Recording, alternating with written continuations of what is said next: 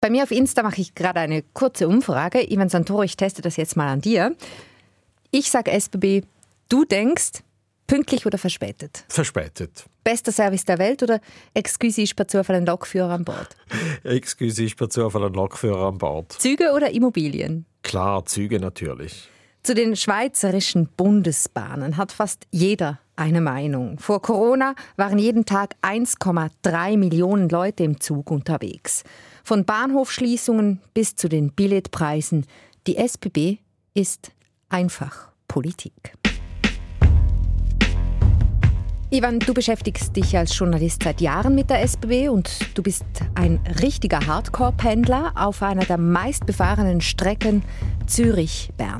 Ja, war ich, war ich vor Corona, war das wirklich so vier bis fünfmal wöchentlich und unfristig, ja, im Homeoffice. Klar, vor Corona, darauf kommen wir sicher auch noch. Ja, für mich ist das auch der Grund, warum wir jetzt über das Thema SBB sprechen, denn das Virus hat äh, bei der SBB viel verändert. Vor einem Jahr waren übervolle Züge in der Hauptverkehrszeit ein großes Problem.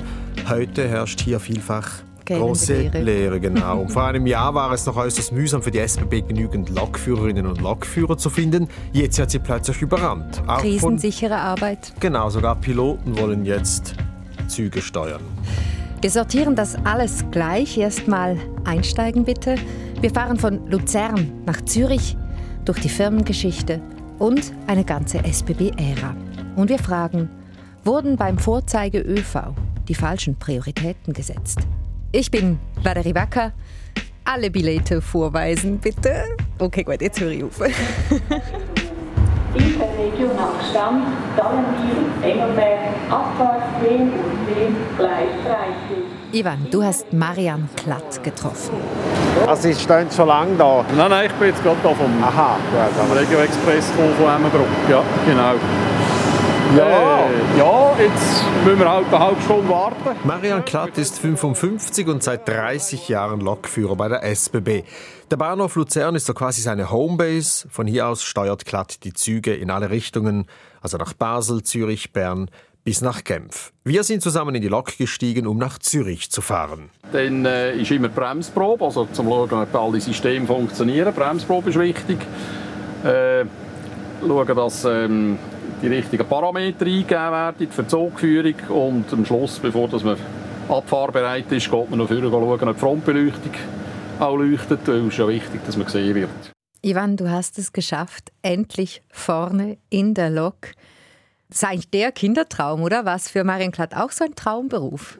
Als Bub schon immer ein bisschen geliebäugelt. Das war mal natürlich der klassische Beruf gewesen, neben Pilot und dem Arzt und dem Lehrer vielleicht noch, wo man wollte erreichen als junger Bub.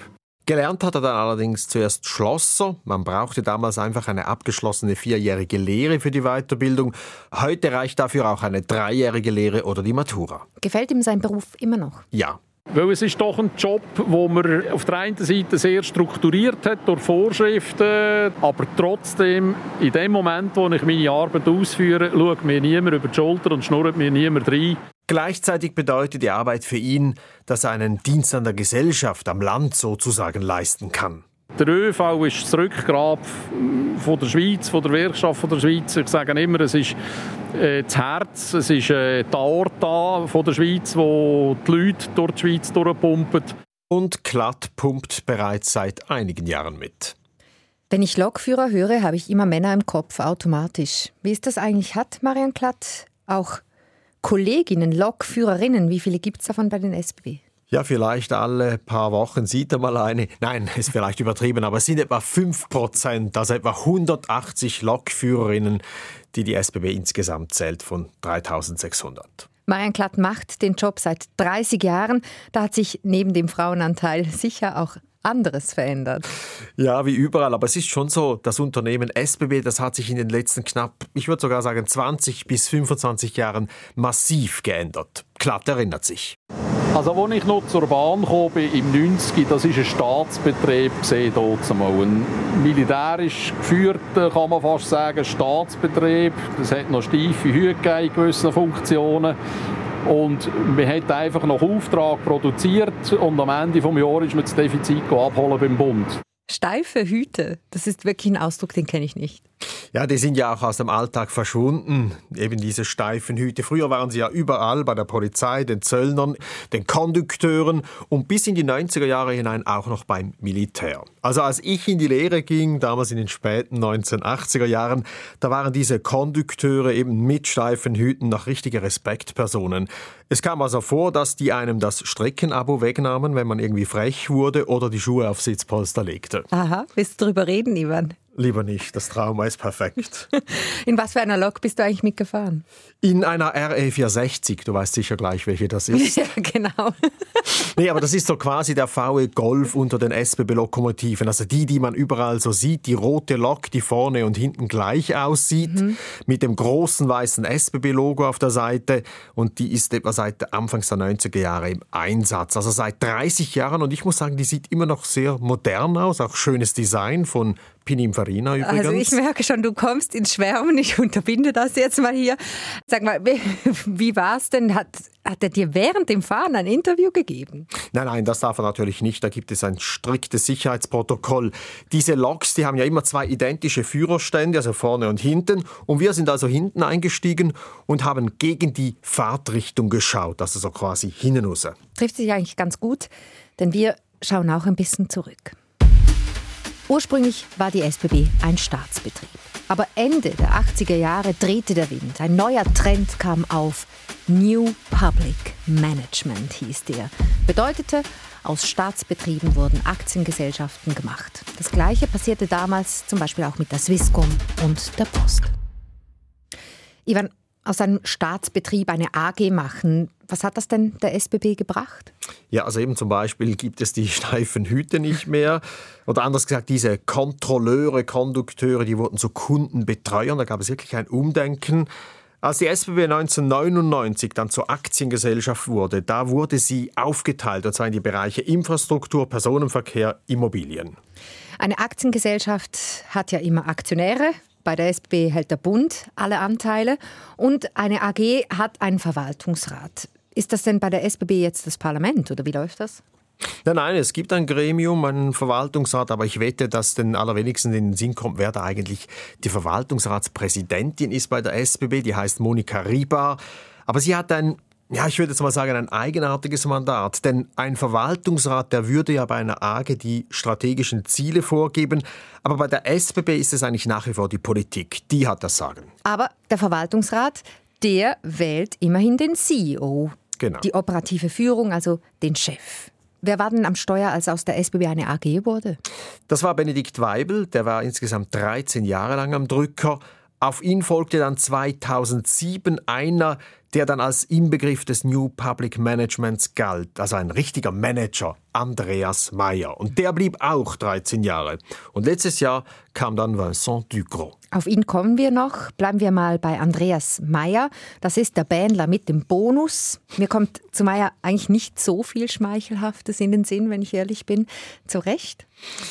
Jein, denn ehrlicherweise muss man ja sagen, vieles hat, wie gesagt, schon sein Vorgänger Benedikt Weibel in die Wege geleitet, immer natürlich nach den Vorgaben der Politik. Der Fernverkehr musste Gewinn machen, ja, fast alles, was mit Bahn zu tun hatte, musste plötzlich Gewinn machen. Ja, dem sind auch ganz viele kleine Bahnhöfe zum Opfer gefallen. Auch in dem Dorf, in dem ich aufgewachsen bin. Schwarzebach, Biwil. Ganz genau. Da gibt es keinen Bahnhof mehr aber ein Postauto hoffe ich doch. ja, das gibt's, das stimmt. Ja, eben, es gab nicht nur diese Streichungen. Was nicht gestrichen wurde, wurde dafür aufgewertet. Also viele Bahnhöfe wurden vom Schmuddel-Image befreit in den 90er Jahren. Die großen Bahnhöfe, die wurden gar in regelrechte Einkaufs- und Eventzentren umgewandelt. Stichwort Zürich mhm. beispielsweise. Sinnbildlich war auch, dass gar Lokomotiven als Werbebanner eingesetzt wurden. Man konnte da die Fläche mieten. Mhm. Meyer hat das alles dann noch schneller und noch intensiver gemacht. Er war wirklich der Inbegriff dieses New Public Managements.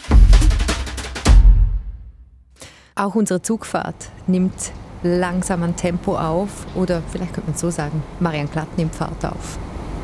Sobald dass wir mit dem letzten Wagen die letzte Weiche äh, befahren haben, vom Bahnhof Luzern darf ich Richtung Götsch auf äh, VMAX 80 beschleunigen.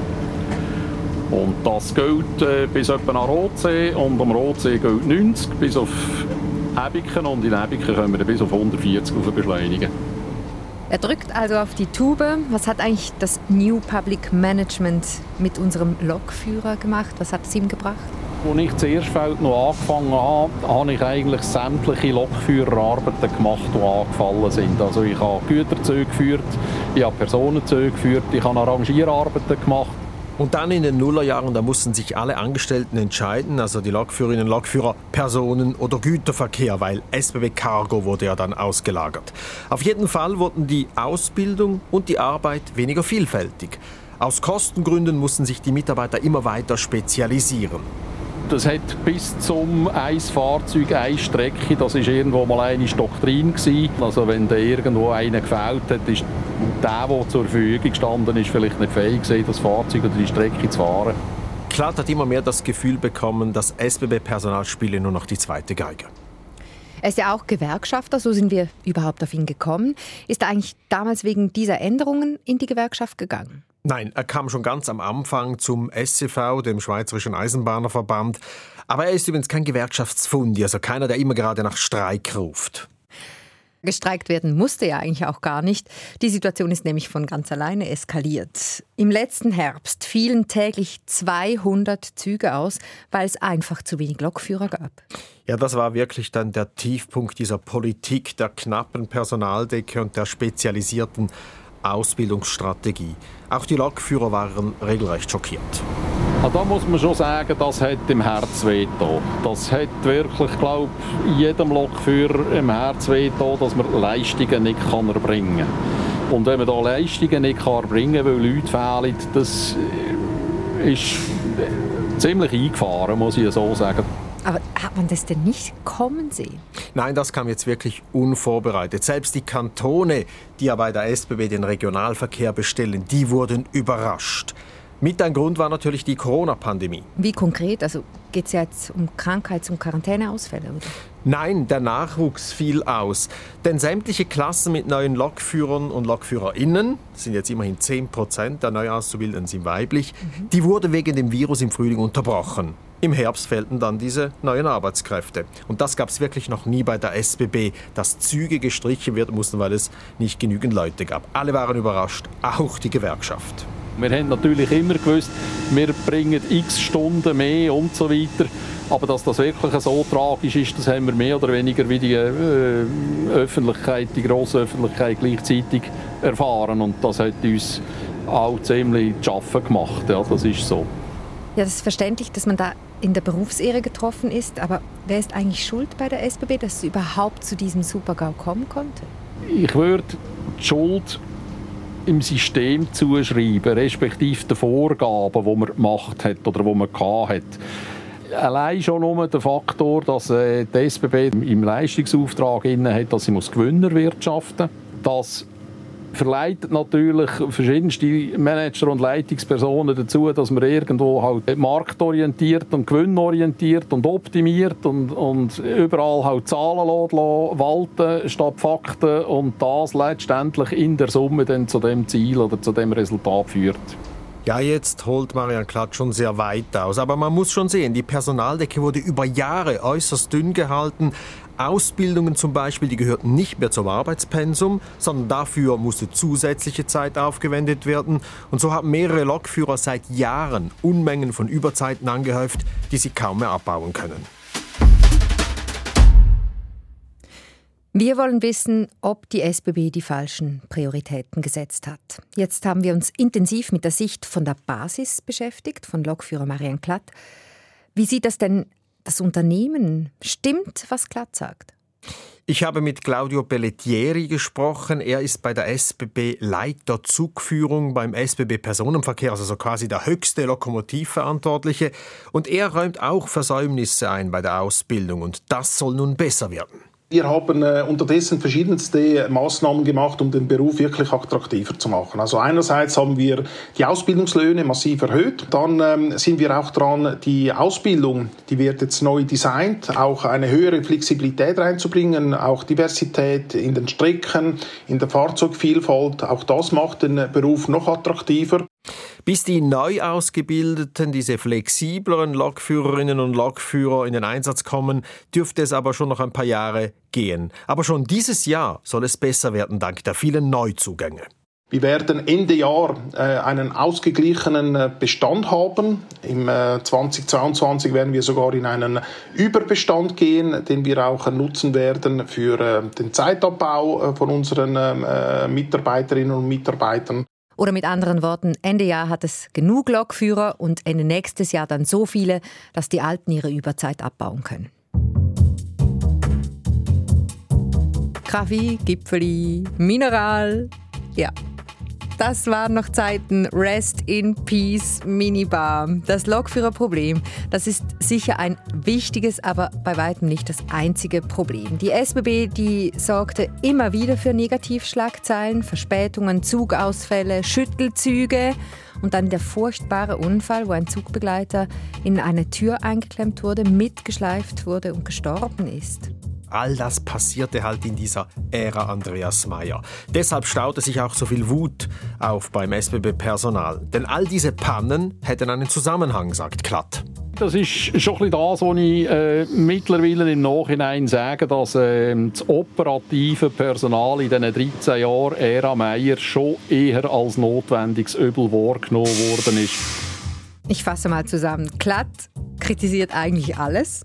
Den früheren Chef, wie das Personal behandelt wurde und auch, dass man das Unternehmen überhaupt so auf Gewinn ausgerichtet hat.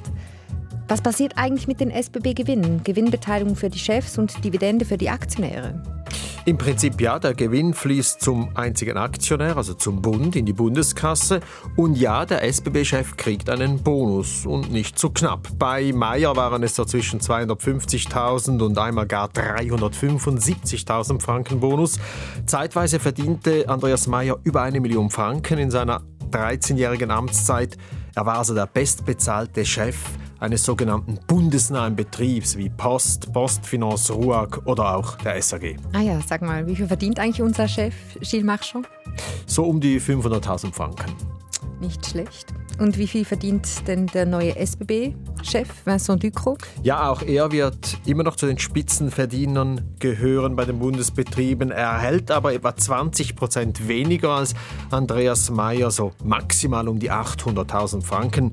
Diese Deckelung ist sicher eine Folge von den Diskussionen, ob ein Chef eines Bundesbetriebs über eine Million Franken verdienen darf. Unser Zug nähert sich Zürich und spätestens hier wird augenfällig, die SBB ist ein Immobiliengigant.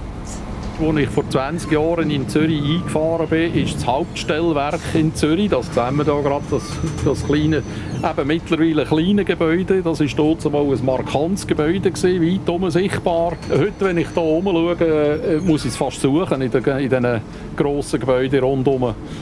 Ähm, ja, das ist ein bisschen speziell, ja. Die Europaallee am Bahnhof Zürich, da besitzt die SBB richtig viel Land, viel gutes Land. Logisch, in Bahnhofs-, also in Zentrumsnähe. Ja, brisant daran ist, dass dieses Land im 19. und 20. Jahrhundert akquiriert wurde. Für Gleisanlagen, Stellwerke etc. brauchte der Bund ja dieses Land und dieses wurde enteignet von Privaten. Und du sagst es richtig, vieles davon liegt an bester Lage im Zentrum der Stadt. Und viele dieser Bahn- und Gleisanlagen, die braucht jetzt halt die SBB immer weniger und hat gemerkt, darauf kann man bauen. Sie vergoldet also quasi ihr Tafelsilber, indem sie selber baut und vermietet. Wie viel Gewinn kommt denn aus den Immobilien? Also deutlich mehr als die Hälfte. Es ist klar die lukrativste Einnahmequelle für die SBB. 2018 und 2019 waren es je um die 340 Millionen Franken Reingewinn. Und das ärgert eben Marian Klatt. Also ihn ärgert im Prinzip einfach, dass er für eine Immobilienfirma Zug fährt. Was sagt eigentlich die Politik zu diesem Vorgehen? Sie hat ja Gewinn verlangt, jetzt kommt Gewinn. Passt das so? Ja, es gibt schon immer wieder Diskussionen um die Immobilienpolitik der SBB, aber etwas weniger in Bundesbern als in den Städten und Gemeinden, Beispiel Zürich. Wir haben es angesprochen, die Europaallee, das war ein Riesenthema in der Stadt und ist es auch heute noch. Genau, und die großen Glasbauten, die stehen sinnbildlich für den SBB-Kurs hoch hinaus. Aber unten gibt es ja eigentlich verhältnismäßig günstige Ladenmieten, oder? Bei der Europaallee meinst du jetzt? Mhm. Ja, ja, man hat einiges versucht, aber bei so begehrtem Land kann man es natürlich kaum allen recht machen. Und übrigens der nächste Stadtstreit jetzt in Zürich ist schon im vollen Gange. Auf der anderen Seite der Gleise, dem sogenannten Neugassegebiet, gibt es schon wieder Ärger. Da streiten sich die Linke und die SBB um den Anteil gemeinnütziger Wohnungen bei dieser geplanten Neuüberbauung. Die Linke will 100% gemeinnützige Wohnungen, die SBB nur 30. Und was sagt der Bund zu diesem Streit? Ich meine, ganz ursprünglich gehörte dieses Land ja den Städtern, dem Volk. Ja, der Bund findet diese SBB-Strategie gut mit 30 Sie ist gleicher Meinung. Ist ja letztlich auch sein Gewinn.